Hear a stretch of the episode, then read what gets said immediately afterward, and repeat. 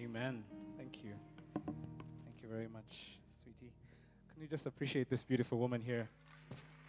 Um, I'm so privileged to be married to her, and I, I just want to say that the words she said are actually true. That actually is her testimony. She's been one of my biggest instructors when it comes to giving, and she, she practices what she says. She has challenged me, grown me, uh, and she really has been iron sharpening iron. She's sharpened me uh, in our marriage. Uh, I think one I, have shared in this congregation, my instinct is to clutch. Uh, I'm, I'm, I'm not a giver naturally, but by God's grace and my wife's help, uh, God is freeing me up to become a kingdom financier. And that's really my desire. So to God be the glory. I know He's teaching us all together. And uh, the other thing I want to say as we continue is on, on that line is last week was actually a historic week it was our gift Sunday, uh, one of our uh, many that we've had towards our land that we're purchasing. And I just want to announce that we had the highest giving I think we've ever had in Mavuno Church. Uh, just for the gift alone, just for Count Me In alone, without the tithes and offering, was about 5 million shillings. To God be the glory. Wow. I bless the Lord. I bless the Lord for what He is doing. And so, I mean, it was so astounding for us. We said, My goodness, we've been praying for this. Uh, we've recognized how much we need to be giving at this point. And I thank God because He's answering our prayers as a congregation. And we that's why we continue to pray because we recognize uh, we are in that place right now. We've bought the land, uh, we've, we've, or rather, we've paid for at least uh, a big part of it, we've secured it. But now we're in the place where we need to get procurement uh, for uh, the big dome. We're planning to have a dome about twice, in fact, three times as big as this one, uh, just because it, we have the space to do it now. Uh, we need to put our parking in place. We need to do our fencing. Uh, those things should be starting by now. Uh, but one of the things the team has, the development team has told me is, you know, we're behind in our procurement. we're not able to order because we've had a cash flow issue. And as we've spoken to many of you, people have said, yeah, this year began pretty tough the anticipations we had for our business, uh, the things we expected to be, the, the things we expect to have come through for us haven't come through because of that whole election period we went through. And so as a result, uh, things have kind of slowed down uh, for us. And yet, because uh, we're very close to the landlord, we, we recognize his, his, his plans are continuing uh, for development on this land. And so we know that his time is going to come pretty soon where he's going to tell us, you need to move out. And so we are in that place where we're praying. And I want to ask you to continue praying uh, for us. Uh, pray for the church uh, in general. I've been praying not for the Mavuno as an institution, but as Mavuno as the people. That God would lead us into those breakthroughs that will enable us to release His resource. Uh, resources we've already pledged for this work. And I'm trusting God that it's going to happen and it will happen soon. And so, anybody trusting God for economic breakthrough, uh, I know there are many, many of you here. And we're praying. We're praying. And let's continue praying. Don't just pray for yourself. Uh, pray for the people in your life group. Pray for the people around you that the Lord will bring this to pass. Because I believe that God wants to do something incredible at this place. Uh, one of the things that I, I just have been sensing God wants to do is something that will make the ears of Africa tingle. Because people will say, surely Africans could not have done this without foreign aid. And we'll say, no, no, it actually happened here with resources from here. And it's not going to be because we're taking pride, but because we're saying, to God be the glory. Because the Lord can use the least to shame the wise, isn't it? Uh, this is what we're saying. It's our time as Africa. And I, I pray that we will live in the time when Africa will be a donor continent and that it's going to start with us as Mavuno. We're going to become a donor church in a very big way as we do such things and we begin to show that, you know what, God has given every resource we need in Africa to deal with the issues of Africa. Now, speaking about the world, uh, about a month from now, July 3rd to the 4th, I mentioned it last week, we have our Fearless Summit.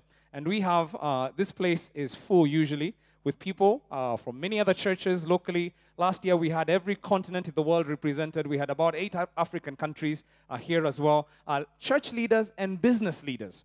Uh, people who are, who, who are intent on learning how to become influencers of society. And so I, want to, I just want to mention it again. I know several people in this church who this is their, their, their leave calendar revolves around Fearless Summit. And at the beginning of the year, they turn in those dates because they must be here. Actually, some of them even bring their work teams uh, because they recognize that the kind of leaders who come here to instruct, uh, it's, it's very high quality instruction on leadership. And so I want to, if you haven't booked these dates yet, I want to just throw them out to you. Uh, it's 3rd to the 5th. It's a, it's a Saturday. Uh, sorry, it's a Wednesday to a Friday. And I want to challenge you to take some leave. And some of you who already are leading a department or leading a business, consider actually taking a training time and bringing your team, signing up your team uh, for Fearless this year. I know that you will not regret it. And uh, if you want to get more information, just go to www.fearlesssummit.org and you can find some information there, or you can ask at the info table about how to register uh, for Fearless. Now, I want to just ask a question as I begin. And this is a question What is one thing that you've been waiting for a long time and you haven't seen it yet? It hasn't happened. You have prayed. Perhaps you've even fasted. You have done what you know, and it has not happened. Are you understanding what that thing is? Can you already visualize it? Now, what I want you to do is just tell your neighbor, since you already know them, just turn to them and tell them. By the way, don't go into the details of crying and all that. And if somebody does, just give them tissue. Uh, it's okay. We're the church that loves. You can be broken. We can be real. Uh, one thing that you've been waiting for for a long time and it hasn't happened yet, please share. And if it's your spouse, you don't have to tell them because the thing could concern them. You can tell the other neighbor, isn't it? So, one thing you've been waiting for. Because some of you could use this moment to tell her, I've been waiting for you to polish my shoes. One thing you've been waiting for for a really long time. It hasn't come to pass. Wow.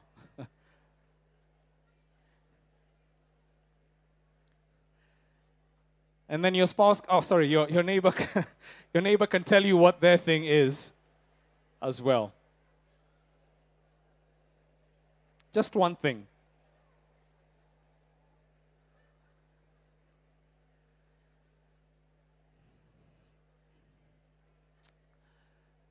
Wow. Now, I asked this question last week. I asked this question last week, and I got a variety of answers. And I want to see if you identify with some of the answers my friends gave me. So, one of the very big ones is economic financial breakthrough. Like I am waiting, still waiting. It has not happened. I have prayed, I have fasted, I am still there. Anybody identify with that one? Financial breakthrough. Let me just see, show of hands. My goodness, Pastor Carol, you need to be praying that prayer every week. Uh, there are a lot of people who are trusting God for financial breakthrough. Okay, some other people talked about uh, educational breakthrough, academic breakthrough. You've been waiting to go to school, to finish your school, to get some school, something to do with school. It's not happened yet, and you're not even sure why. Come on, just put up your hands. A lot of people with academic breakthrough. You're waiting for Harvard, it hasn't called you yet. Uh, it's going to happen in the name of Jesus. All right, some other people were praying for healing. A lot of people talked about praying for healing uh, for yourself, for a loved one. You've been praying for somebody in your family. Let me just see show of hands. A lot of people waiting for healing it hasn't come through yet. Now, the biggest one I think was family issues, and I just want to put, I want to put family issues because there are many of them uh, in one category. Uh, marriage that is on the rocks, praying to get married and find a spouse, uh, praying to have a child, praying for salvation of somebody who you love. Come on, let me just see family issues. Oh my goodness, can you see how many people are, are waiting, trusting God, praying, and they still haven't seen those things come to pass? You know, very few of us really enjoy long periods of waiting. And especially when it's something you know you're asking God for or you're trusting for that is good for you. It's not some, you're not asking for something sinful or luxurious. it's not a Range Rover Sports with black, you know, with, with rims. And that's not what you're asking. You're, you're asking for something that has to do with life, something important. And God should know you need it. And it still hasn't come. You know, I think this is one of the hardest things about being a Christ follower. And I've had many people tell me, you know, Pastor M, I did Mizizi, I got excited, I loved my faith, I joined my life group, and then I trusted God for this thing, and it didn't happen. And they say, you know what? I just walked out. How could a loving God allow his, his, his child, who he says he loves, to go through such a hard time and not come through for them? You know, what do you do when you're in that situation? when you're waiting and waiting and praying and fasting and it's still not happening? What do you do when you're in that situation? Now, I want to talk ab- about that today. But before I do that, let me bring our visitors up to speed. Last week, we began a new series called Unafraid. And we're, we're learning five qualities of true courage from one of the most courageous leaders in the scripture, King David, an amazing man. We're going to be learning from his life five foundation, uh, uh, five qualities of true courage. Last week we learned that the foundation of true courage is alignment. It's alignment. And we realize that when you know who your God is and what your God wants in that situation, it doesn't matter how scary it is. If you know God is saying do it, you can do it and trust Him with the consequences. If you really want to have a foundation of true courage, of, of true courage, then what you need to do is align yourself. So you know God so well that all you're doing is just obeying Him. And that becomes incredible foundation for confidence and for courage. Now, today we want to look at the second quality of true courage. And I want you to turn with me in your Bibles to second uh, to 1 Samuel chapter 26. 1 Samuel 26. And as you turn there, let me bring you up to speed with a story from where we left off. Now, last week we saw a 17 year old boy defeating a giant, doing something that people thought was impossible, simply because he was aligned. He knew this is what God wanted for him to do. From that point on, it seemed like his life could only get better. I mean, the guy continued with his side hustle. His side hustle was a king's personal entertainer, and that's not a small thing to be. But in addition to that, he got promoted. He got an army job. He became a general. He became a famous general. In fact, he was so famous, musicians made a song about him that became number one in the Billboard charts for the whole region. And everybody was singing about him. I mean, this thing, everybody was just dancing. As you pass, guys are just singing his name. He was so popular. In addition to that, things only continued getting better. He even got, uh, he, uh, he fell in love with the king's daughter. She agreed to marry him, and now he was part of the first family. I mean, a few months before, he had been looking after sheep. Now the dude was rolling with the rollers. You know, he was walk, he was, he was, he was balling with the ballers. He was there and he was he was being led. I mean people he had he had drivers he had people driving his chariot he had people opening the way for him. His career could only get better. And then it hit a wall. Because his boss became jealous of his success. Anybody have a boss that gets jealous of no no don't put up your hand because they could be sitting behind you. But you know what i'm talking about. His boss became threatened by his success. And his boss began to do everything he could to frustrate him it became so bad that on three separate attempts, his boss tried to end his life. He tried to kill him. Now, you have to ask yourself, what was David doing, still working for Saul, the first time Saul tried to pin him with a spear and missed? You know, I think David wrote it off and said, you know what, this guy is actually unwell. Everybody in the country knew he was unwell. He had a, he had a depression. I think he had a case of clinical depression. And they thought, you know what, this is illness. The guy, the guy, in fact, that's my job, to entertain him and get him to the place where he feels better. After the third time, he recognized depression has nothing to do with this guy. this is not sickness. This guy is mad and he wants to kill me. And at that point, David decided the only thing that can, I can do to save my life is to take off. And so from that point on, David fled into, out of his home, out of the comfort of his job, into the wilderness. And for the next 15 years, this man who had become, who had been number one, uh, uh, the, the, the man God had promised to make king, the most popular person in the kingdom, now he became number one fugitive on Jerusalem's most wanted. And I mean, this guy was being pursued by all the, the police. Everybody was under instructions shoot on sight. Uh, he, he could not go anywhere without the, the law being all over him. And now they were sleeping in caves, isolated from their families, scrounging for food from well wishers. At one point, in fact, he had to run into the, the enemy's land, the Philistine land, the one place that Saul couldn't chase him. And because he knew those guys would kill him as well, he had to pretend to be mad. Now, by the way, you know, sometimes we read the scripture a, as a spiritual book. I always say, please just try and read it like a real book. Uh, because how would you act if you're trying to be mad? No, no, seriously. Just, just imagine. How would you act if you're trying to convince someone you're mad? It's not a very dignifying thing, isn't it? The guy was probably eating dust, drooling, screaming, jumping up and down like a monkey. This is a man who had been first family. But now he was the lowest of the low all because of this King Saul. And his life was in a horrible place. His own men, the people who had come around him, because he attracted all kinds of gangsters, other people who were in trouble with the law, came to become part of his, his, his, his team. And these guys felt he was too patient. The thing that he said God had promised him, it was not happening. And something was going wrong with this whole plan.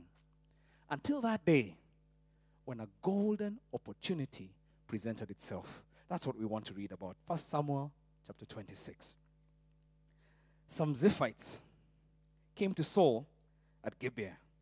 And they said, Ziphites, by the way, they were, they were the squealers, they were the, the, the, pigeons. They're the ones who sold, they're the ones who were looking around to tell, to tell the king what was going wrong. Uh, they informed on others. And they came to Gibeah. and they say, Did you know that David is hiding out on the Hakilah hill just opposite Jeshimon? Saul was on his feet in a minute and on his way to the wilderness of Ziph, taking 3,000 of his best men, the pick of the crop, to hunt for David in that wild desert. He camped off just the road at, at Hakilah Hill, opposite Jeshimon. David, still out in the back country, knew that Saul had come after him. He sent scouts to determine his precise location. Then David set out and came to the place where Saul had set up camp for himself, and saw for himself, where Saul and Abner, son of Ner, his general, were staying. Saul was safely inside the camp, encircled by the army. Taking charge, David spoke to Ahimelech the Hittite and Abishai, son of Zeruiah, Joab's brother, who will go down with me and enter Saul's camp. Abishai whispered, I'll go with you. So David and Abishai, they entered the encampment by night, and there he was, Saul, stretched out asleep at the center of the camp, his spear stuck in the ground next to his head, with Abner and his troops sound asleep on all sides. I tell you, the Bible is amazing, isn't it? Are you feeling the tension? This is a story and a half. Abishai said, This is the moment. God has put your enemy in your grasp. Let me nail him to the ground with his spear. One hit will do. Believe me, I won't need a second. but David said to Abishai, Don't you dare hurt him. Who could lay a hand on God's anointed and even think of getting away with it? And he went on, As God lives, either God will strike him, or his time will come, or he'll die in bed, or he'll fall in battle. But God forbid that I should lay a finger on God's anointed. Now, grab the spear at his head and the water jug, and let's get out of here. David took the spear and the water jug that were right beside Saul's head, and they slipped away.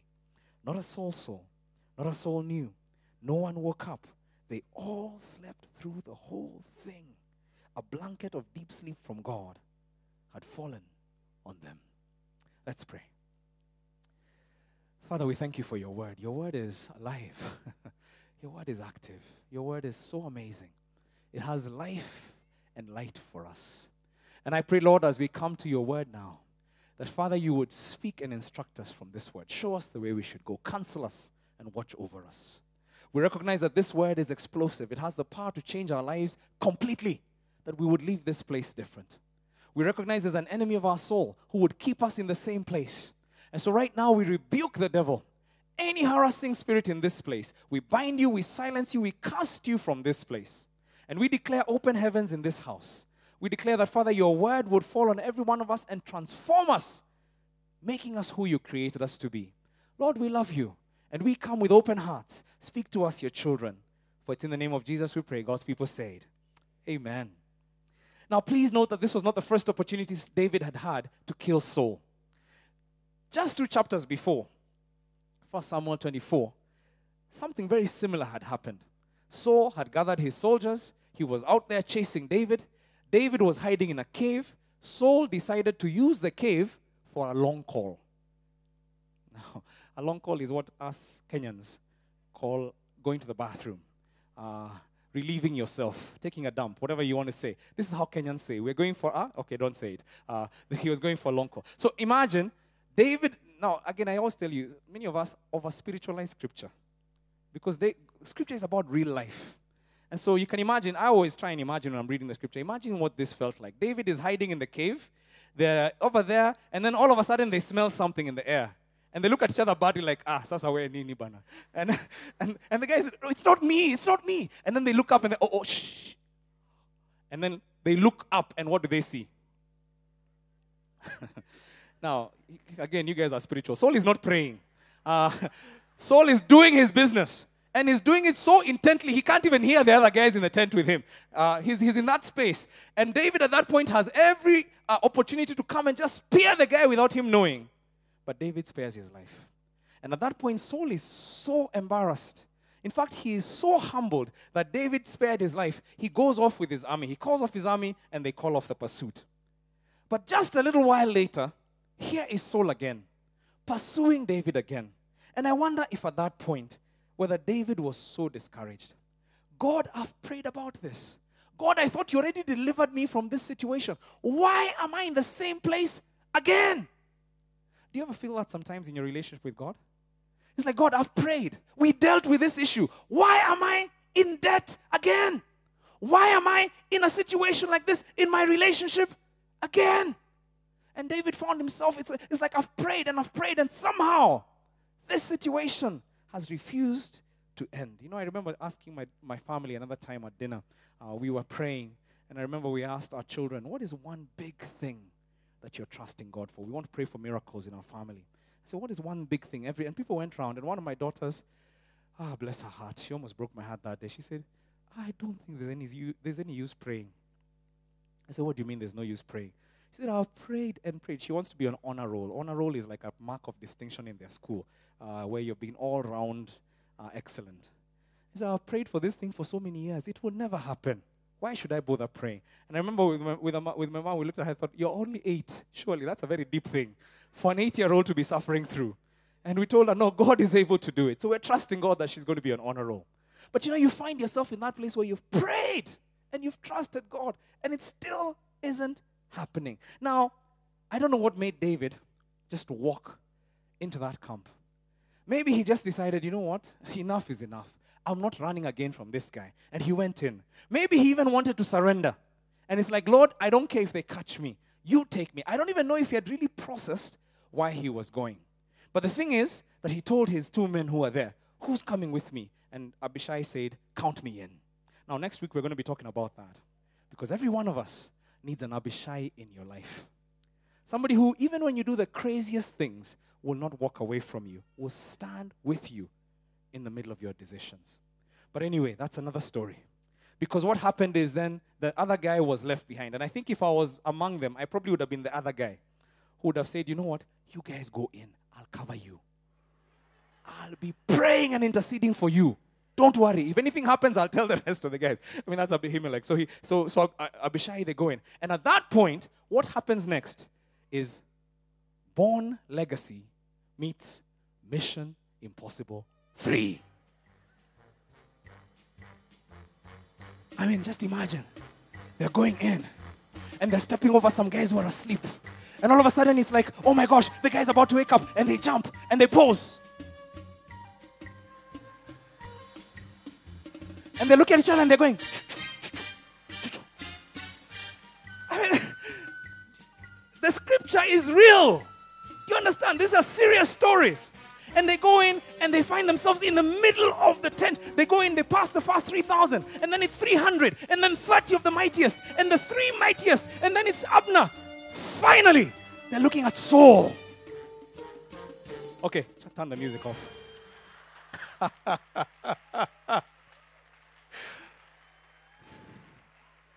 I think we must pray and ask God to give us divine imagination when we read His Word, isn't it? This stuff is amazing. When you read it, it's like, wow, imagine. Hollywood should be making movies from this stuff. So, anyway, at that point, they have a whispered argument because they must have been whispering, isn't it? I mean, that whole conversation, that whole argument must have been whispered because they're surrounded by 3,000 people who are all intent to kill them. Navy SEALs, guys who've got their, you know, fierce guys. And so, in the middle of all that, they have this argument. And Abner, he recognized that the last time David had a chance, he didn't take it. So, Abner volunteered himself. Let me. And I'm sure they're talking sign language. And David is like, and they're looking at each other across the room. It's like Abner, like, at that point, David told him, No, it's not going to happen. And they take the spear and the, ga- and the jug and they walk out. Now, I want you to note something. This is what I want you to note in this passage that David refused to take advantage of the opportunity. David recognized something that I don't think we often recognize that not every opportunity is from God. Not every opportunity is from God. Do you recognize that the devil also gives opportunities? Oh, yes, he does. 2 Corinthians 11 14 says, Satan masquerades as an angel of light. He, he gives opportunities as well. He gave them to Jesus. He actually came to Jesus and said, Listen, I know what your mission is. It's to rule. Your mission is that the nations will worship you. So here it is. I want to give you the shortcut. But you know, if Jesus had taken Satan's shortcut, it would have short circuited his purpose. Not every shortcut, not every opportunity is from God. You see, the problem for us is when we want something so desperately, when we are so longing for that thing, when we know our lives would change if we had this one thing, many times we want it and we want it now. We want to have it immediately. But we forget. Often, the lesson we forget in the wilderness of waiting is that courage is built by endurance. Courage is built by endurance. What we don't often realize is that God may not even be saying no to that request, but He actually wants you to wait. Not because He wants to torture you, but because there are much bigger things that He wants to do in your life. And so, right now, I want us to explore this. Why does God make us wait so long to answer some vital prayers? The benefits of waiting. Let's talk about this. Three things I think for, I can see from the, line, from the life of David. The first thing about waiting is that waiting builds faith. Waiting builds faith. You know, it's one thing to trust God when things are going your way, it's one thing to trust God in the middle of miracles, financial breakthrough, healing is happening. I'm praying and I'm being promoted at work. The job came just the day I asked for it to happen. I gave my count me in pledge, and the next week I got promoted. I mean, that's a time when you're, doesn't your faith in God go, grow at that time? Oh, yes, it does. You have a count me in story. You have great things to share. It's one thing to trust God when things are going well, but it's a completely different thing to trust God in the middle of disappointment, when things are not going your way, when financial breakthrough has not come, when healing has not quickly appeared. You see, David had learned to trust God in the middle of good things. He knew how to trust God in victory over bears and lions and giants. David knew the God of the mountaintop, but now he needed to know the God of the valleys. Because you see, our God is not just God of the good times, He's also the God of the challenging times as well. That's the God you serve. You know, there's a, there's a commercial that says, brewed to go with the good times. I say, God isn't brewed to go with the good times, He's brewed to go with all times. And sometimes you need to learn that lesson. The Lord might have such big things in your life He wants you to go through that you will never know if you just know one facet of Him. And so God allowed David to go through these things to teach him that he was also God of the valleys. And I love this about David that in his difficult times, he didn't pretend everything was well, that David was real with God. You know, I've been reading through the Psalms. I told you that uh, last week. I read, I'm reading through the, the, the message, uh, paraphrase of the Bible. Very modern English, very startling when you read it many times. In the Psalms, actually, David's prayer journal, much of it is what we call the Psalms today. David wrote out his prayers, and his prayers were real. If you look at Psalm 42, verse 9, in this message, what it says is Sometimes I ask God, why did you let me down? Why am I walking around in tears, harassed by my enemies? Psalm 43, verse 26 to, to, to 23 to 26, he says, Get up, God. Are you going to sleep all day? Wake up! Don't you care what happens to us? Why are you pretending things are just fine with us? Get up and come to our rescue. If you love us so much, help us. Anybody ever told God that? You know, the problem with us is we're so spiritual when we pray that we come, things are so thick. You're telling everybody how things are thick, but when it comes to prayer, what do you do? Our Father who art in heaven, I receive your will. What is that? David told God everything. He said, Those enemies who are frustrating me, that boss, kill him. Yeah, that's what he really was thinking. You know that you're saying, "Oh God, I forgive." You're not forgive. You're saying, "Kill him." That's what you really want to say, isn't it? David told God everything in his heart, and I've learned from this man. You know something about the scripture? It calls David the man after God's own heart. David wasn't the man after God's own gifts, because many of us are like that. It's like we're after the gifts of God, but David learned to serve the giver and not the gift. He learned to worship God whether gifts were coming his way or not. He became the man after God's own heart because of the wilderness. And there are many of us who don't understand that that season you're going through right now, it's actually God allowing you to grow in your faith, to become the woman after God's own heart, to become the man after God's own heart. Because courage, true courage, is built by endurance. Second thing that courage does, or, or waiting does, it creates space for God. It creates space for God. Even though David didn't know it, this was the last time he'd ever see Saul. This is actually the last time he'd ever see him. That time sleeping, that's the last time he'd ever see him. Because a few months later, actually just a, a short while after that, Saul would go into battle, and exactly what David had said might happen happened. He was killed in that battle. And you know what happened next? Is, first of all, David's tribe decided he was their king. That's natural, isn't it? That when you have a hero from your tribe, you decide he's the only guy who can be king. So they decide to make him king. But what happens next is even more important.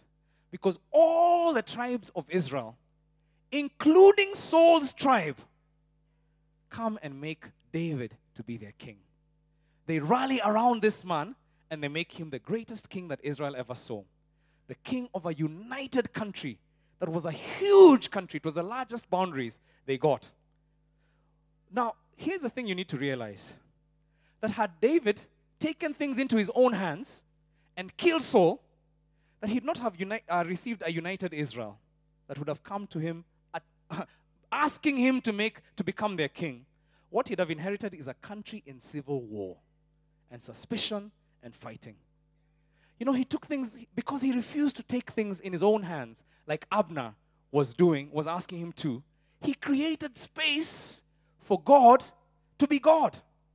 You know, there are many of us who have taken things in our own hands and we're doing it for ourselves because God seems to be taking his own sweet time and God has stepped aside. He's like, since you already have a God yourself, since you already know what you want to do with your life, why don't you do it? And you know the amazing thing, I, I hear people tell me this all the time. They're like, Pastor, why did God abandon me? And I say, okay, tell me what you did. And they tell you everything they did. They say, but God didn't need to be in your life. You already being God.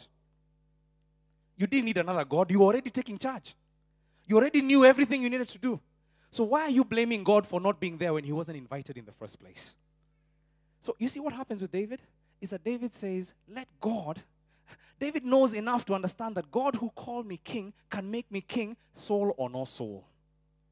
And he understands to give God space to be God. You must give God space to be God. In that situation you're struggling in, that place of faith where you've, you've, you've been so impatient, give God space to be God. Third thing that happens when we wait, third benefit of waiting, is that it shapes purpose. It shapes purpose. This is a very incredible one for me. You see, you need to understand about the Philistines. The Philistines who are sort of not mentioned in this text, but they are a, a continual theme in the book of First Samuel. The Philistines were Israel's most persistent, most invincible, uh, most malicious enemy that they, were, that they faced. And they had harassed them for over a hundred years to this point. What had happened is, ever since, you remember Samson, the big, the big mighty guy who couldn't control himself with women? Uh, ever since those days, the Philistines had been in the land, destroying, taking, pillaging, and many of the Israelite towns were controlled by Philistines. They had not found a solution to get rid of them. But you know what God was doing? God is so strange. The way He works is not the way we think. David had to run away from Saul, and the only place he could go where Saul wouldn't find him was among the Philistines. That's why he went to act mad among them. The Philistines got so comfortable around David, they gave him a city and they told him, You go and hang out there. They recognized this guy is so hated by his own people we, let's just look after him. you know, let's, let's just. So they cared for him. But you know what David did? Rather than sit back and complain about Saul and say, Oh, this man doesn't care for me. I've been chased away from my home. Woe is me. You know what David did? He organized his band of men and they carried out raids against Israel's enemies. He was still working for his calling even though he wasn't being paid for it. And he went out and they would destroy towns of enemies of Israel from behind Philistine lines. And then the Bible tells us, by the way, read it, it's amazing. It tells us whenever he came up to, to see the king of the Philistines and he was asked, Where were you raiding? He would give him a completely different direction from where they went. And the one thing they would do is they'd kill everybody there so nobody would come back and report, This is what these guys are actually doing within you. David was actually preparing himself for kingship in the middle of the wilderness. And no wonder then that within just a few years of David being king, you almost never hear of the Philistines again in scripture. He wipes them out.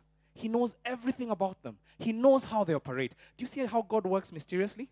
That He pushes you in a place of wilderness, but it's because He needs you to learn some skills there that become the meaning of your calling. David was a king appointed to get rid of the Philistines. It was part of his purpose. And because he went through with the wilderness, he didn't give up on God in that situation. God was able to fashion a man after his own heart, the greatest king that Israel had ever known. You see, with God, none of our experiences are wasted. Too many of us want the glory, but we don't want the story.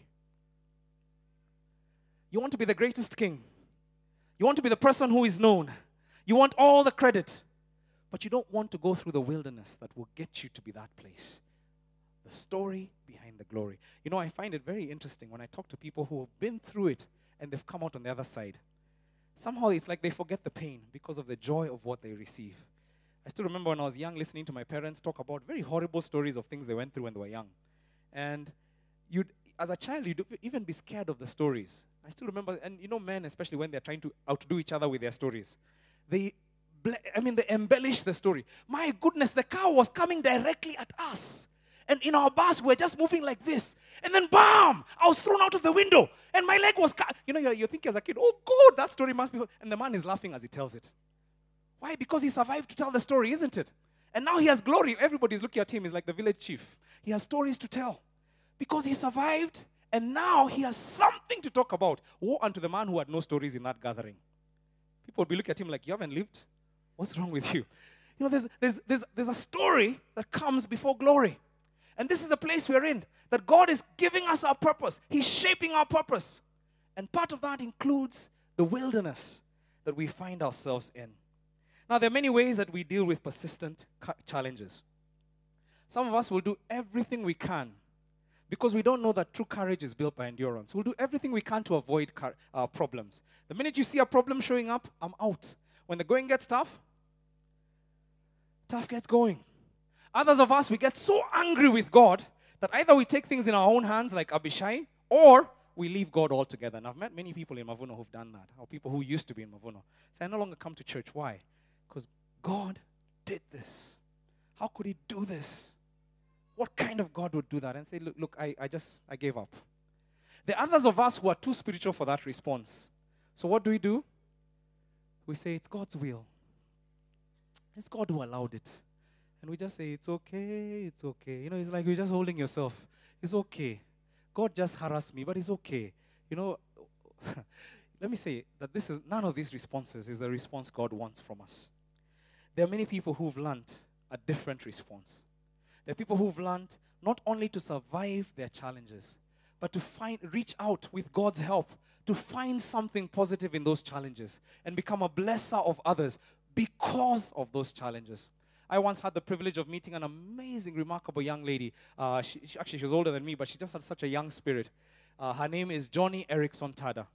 And she is an American lady at 18 years old, was a beautiful, upcoming, uh, very, very adventurous young lady from a wealthy family. She used to ride horses, she would go swimming, she was a champion in many things. And then one day, at 18, she dived off a boat into a bay and hit a rock with her head and was paralyzed from the neck down. Rest of her life, She's never been able to move anything below her neck. For the next two years, Joni was in serious depression, completely felt abandoned by God. But somehow, with the help of her friends, somehow, as she just reached deep, God began to make meaning of what she was going through. And you know what happened is when I met Joni, because of her experience and her ability to encourage people in difficult circumstances, Joni was the most inspiring person I have ever had in my life. That short time that she gave us her speech, I've never had a speech like that before. And it was such a powerful uh, uh, impact simply because she had a story behind, uh, behind what she did.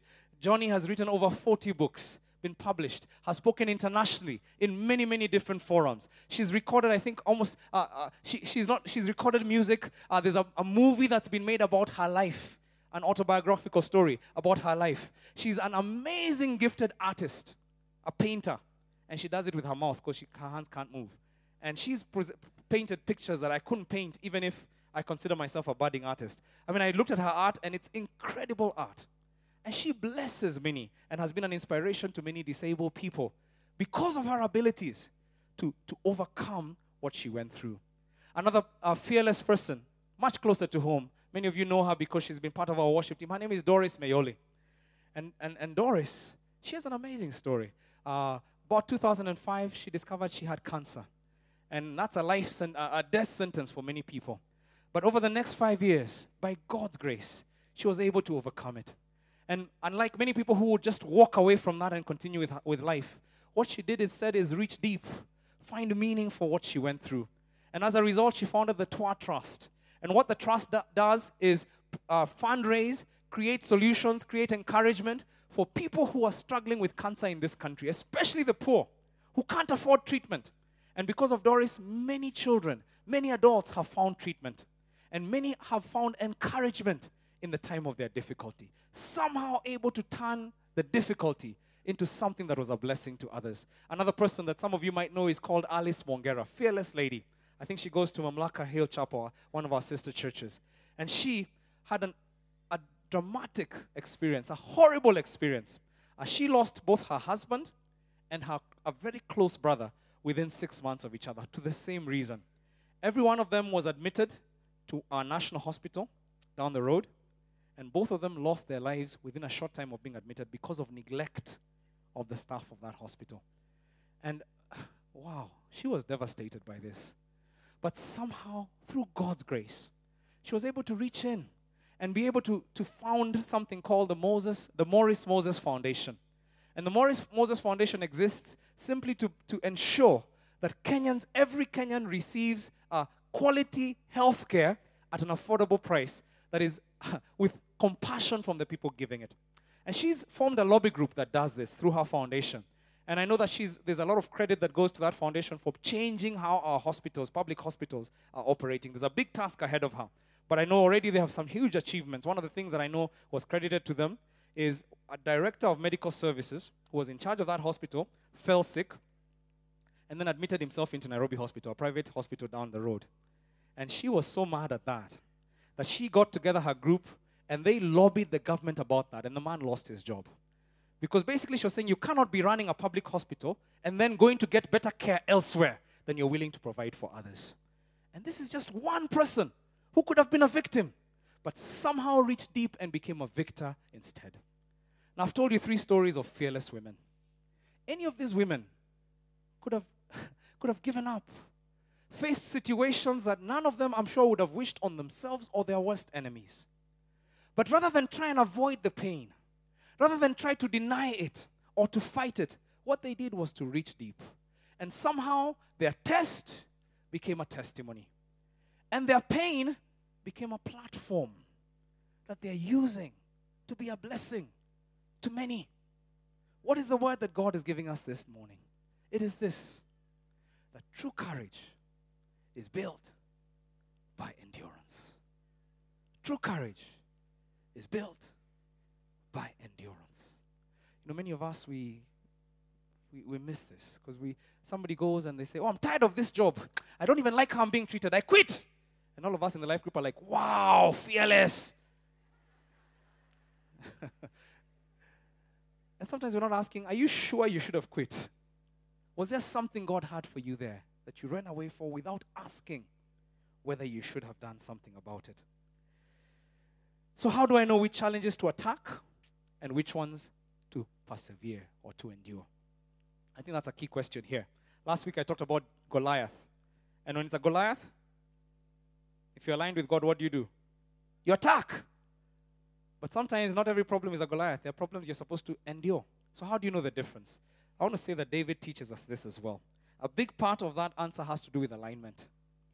David chose to believe that God is the one who appointed him as king, and that God would be the one who put him in that position, and that he would not violate his faith or his principles in order to take that opportunity.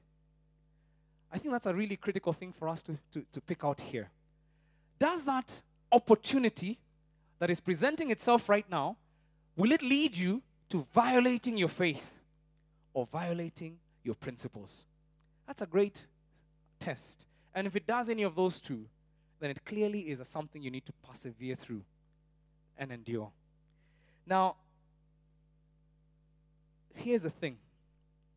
When you look at what uh, David was going through, you need to ask yourself when you find an opportunity Will this opportunity allow me to be a worshiper of God after this? Will I still have a clear conscience when I do it? Will I have time for my family? That's a value. Will I be able to spend time with my wife and my children? Or will I take this opportunity? It'll take me away from them for the next three years. And I'll say, Praise God, God has provided. There's some opportunities you need to say, No, this violates a principle. And even though it means I may not go ahead and we're in a tough situation, I need to endure and trust God for solution. Will this opportunity bring you closer to God? Help you become a person who serves? There are many people who tell me, Pastor M, since I got this job, I've not been to church for a year. I say, listen to that. Has your faith grown? No. And it was a God opportunity? I say, Satan could have given you that opportunity to distract you because he could see who you're becoming. You need to be able to say, Does this violate my faith? Does it violate my principles? Because I know too many Christians who violated and sacrificed their faith at the altar of, You might not get this opportunity again. Too many people, you, do you ever find yourself thinking that? It's like, I know this is the wrong guy, I know this is the wrong thing, but who knows when the next chance like this will come by? I might miss the train and be single the rest of my life, isn't it? So it's like, you know what? Let me just enter this train, even though I'm, i know it's a wrong one, but at least it's a train. Oh, come on. Am I preaching to somebody in the house today? Oh, yeah. Oh, yeah. Many of us do that. We know it's a wrong thing, but we do it anyway. But here's the thing maybe you're short circuiting an opportunity. In fact, many times a shortcut you're taking short circuits your purpose. And you need to be careful that that is not what you're doing. Courage might mean that you fight for that marriage. Even if you feel betrayed by your spouse, and you know that everything in you is screaming that you'd be much happier without her or without him. Courage might mean you stay and ask God to show you why He put you there. Courage might mean refusing to pay that bribe. Even though you know it probably means your, your company might be downlisted and you might not get any tenders because you're not willing to do that. And courage might mean to say, I will trust my God even in this difficult situation. Courage might mean that you stay sexually pure and you hold on to God's word rather than jumping in with somebody you know is not the right person and saying, God, even if it means I don't know when you'll bring Mr. Right or Miss Right, or even if you will bring them, I will still trust you to be my provider.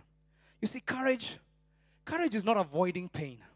It's not taking things into our own hands. But many times, courage is leaning into that pain and asking God, God, make meaning out of this. Make meaning out of this. Show me why I'm in this wilderness. By the way, this is one of the lessons I've learned from my wife. Because she's taught me not to avoid pain, not to deny pain. Write to God about it. Cry out to God about it. And ask God, show me wisdom in the middle of this situation. Why are you allowing me to go through this? Because I believe. You know, courage is this it's trusting God and believing His word that says, in all things, God works for the good of those who love Him, who've been called according to His purpose. And Lord, I'm going to trust you in all things, even in this part where my company hasn't grown for six years, because I wouldn't take some sudden shortcuts. In all things, somehow, you're working for my purpose. True courage is built by endurance. I want to conclude. But before I do this, there's a three minute video clip that I'd like you to watch. It's about a man named Nick Vujicic. He's a believer. He is a man who has impacted thousands upon thousands in many, many countries across the world. And I hope his story will be a blessing to you. Check this out.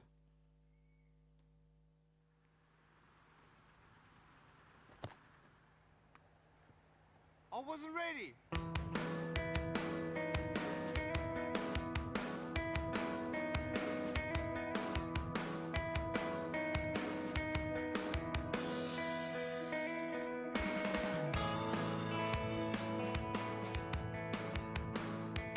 Have no arms and no legs, but I'm very thankful that I have my little chicken drumstick here. People freak out when they see me for the first time. It's so cool. I was at a water slide um, all by myself. Everyone obviously at the bottom of the slide is looking up and waiting for other people to come down. And here I come, and they're freaking out. They're like, you know, like this. And I was so tempted to look at myself and go, what happened? You know?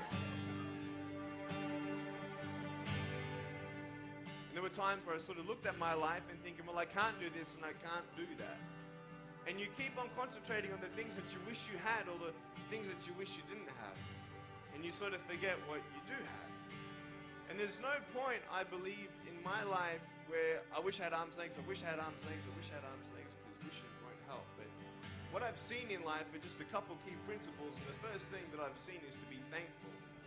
It's hard to be thankful, man. I tell you, when I was eight years old, I, I sort of summed up my life and thought, I'm never going to get married. I'm, you know, I'm not going to have a job. I'm not going to have a life of purpose.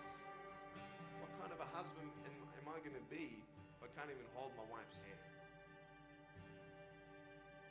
It's a lie to think that you're not good enough. It's a lie to think that you're not worth anything.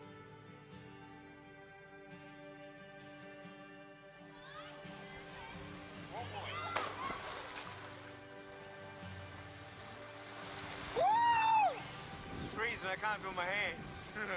I love life. You know, so many people come and say, How come you smile so much? And I'm like, Well, it's, it's, it's a long story. but it's very simple at the same time. You see, it's very hard to smile sometimes in life. There are things that happen that you don't know and you don't understand, and you don't know if you're going to get through it. You know, you go through your storms in life, and you don't know how long this storm is going to be. And today I want to share with you some principles that I've learned in my life that you can use in yours.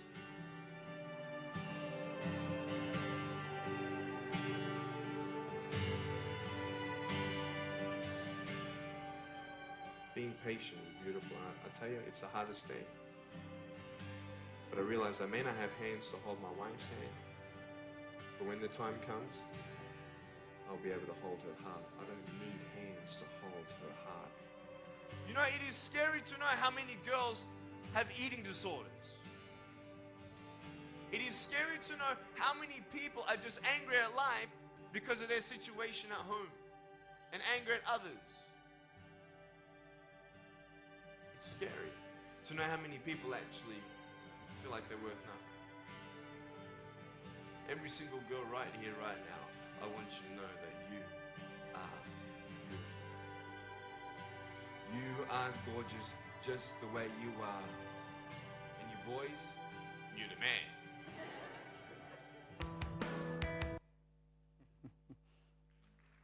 yeah. Wow. I want to pray for us as we end our service. You know, as I pray, I just I just sense there's somebody who's been here, who's been wanting to give up. You've been so fed up, so frustrated. Lord, why did you allow this to happen? How did you put me in this marriage? Why did you put me in this situation where I can't find a job? Why have you done this and not answered my prayer? My, my, my prayer for you is that through this word you've heard, a life change has happened. Through this testimony you've heard from this young man, something is moving in your life.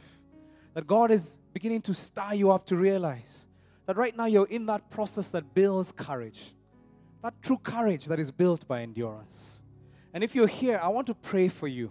If you've been in that situation, you've almost given up on God. You've even you've just wondered how forgotten can I be? How could God put me in this situation? Maybe you've been tempted to take shortcuts. But I want to tell you today our God is here and our God loves you and he cares for you and he wants to put you back in that path. So I'm going to ask you stand up if this is you. If you know that the Lord is speaking to you right now and he's telling you, "Yes, you are my son. I want you back here." Come on, stand wherever you are. Don't even worry about the person next to you. I know God is speaking. To God be the glory. Come on, let's appreciate those who are standing right now. You know, you've almost given up on God. You've come to that place of despair and difficulty about your family, about your children, about whatever it is. But God is saying, I see you. I see you.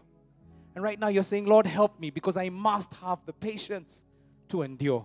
To God be the glory. Don't, don't worry about who's next to you. Stand wherever you are because I know our God is here and He is powerful and He is able to meet you in that situation you're in. And as they stand up, I know there are others here who've even made the compromise. That Lord, you got so impatient with God that you just decided to do things your own way. And right now you're in a situation where you're even this has even driven you far from God because of choices you made. And I believe that our Father is saying, I'm the God of a second chance. I can still restore you, even now, if you will reach out. Don't give up on me. I haven't given up on you yet. And you want to say to your Father, Forgive me, Lord, for choosing to go my own way. I want to surrender and ask God to give you help in that situation to know how to glorify Him. Come on, stand up and join those who are, who are standing. Just stand wherever you are. Let's appreciate all those who are standing as well. Let's appreciate them and encourage them. as they stand. To God be the glory for every single one of you. I believe that the word of the Lord to every one of you is this My grace is sufficient for you. My grace is sufficient. To invite Pastor Simon to come up and pray for us. I just sense that there are many people here who need God. And I'm going to ask you to just put your hand in front of your of yourself like this. And just say, Lord, speak to me, even as Pastor Simon leads us in prayer and concludes the service. Thank you. Let me just ask one other category to join those who are standing right now. There's some of us who feel out of a mess. God wants to give me a message to the world. God wants me to have a message out of a misery that I've been through. If that's you and the Lord was speaking to you, please stand up. God is asking you, you messed up, things didn't work, but now I want to use that. Place it on my hands. I want to use it as a ministry. I want to use you to touch the single, the single parents, others, uh, because of what you went through. God want to make. God wants to make a ministry out of it. Wow, many of us uh, that feel that. God is a redemptive God. Stretch your hands out as well as we pray right now. Father, we stand in various categories before an almighty God that is redemptive, who doesn't stand and accuse us, but invites us to walk with Him. And Lord, out of our detours, we want to come back to you and ask you to forgive us right now. Forgive us of the mess we have made of our lives. Forgive us for the detours. Forgive us for the misadventures. And return us to yourself because we come willingly to our Father who loves us in spite of our mess. The God who is prodigal in his love and is reaching out to us. We come back to you. Lord, we want to pray for those of us who have given up that right now you will just uh, uh, drop in their hearts a seed of faith. The Lord, they'll believe that you're great and that you're good. You're able to do anything that is within your will, but you're also good towards them and you love them.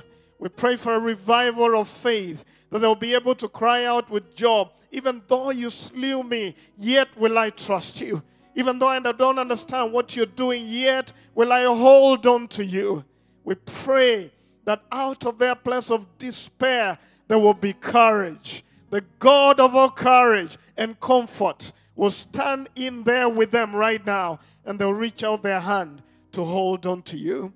Lord, we want to pray for every other category of people that you have talked to today, the ministries we need to start, the ways we need to go out and share our story into the glory of God.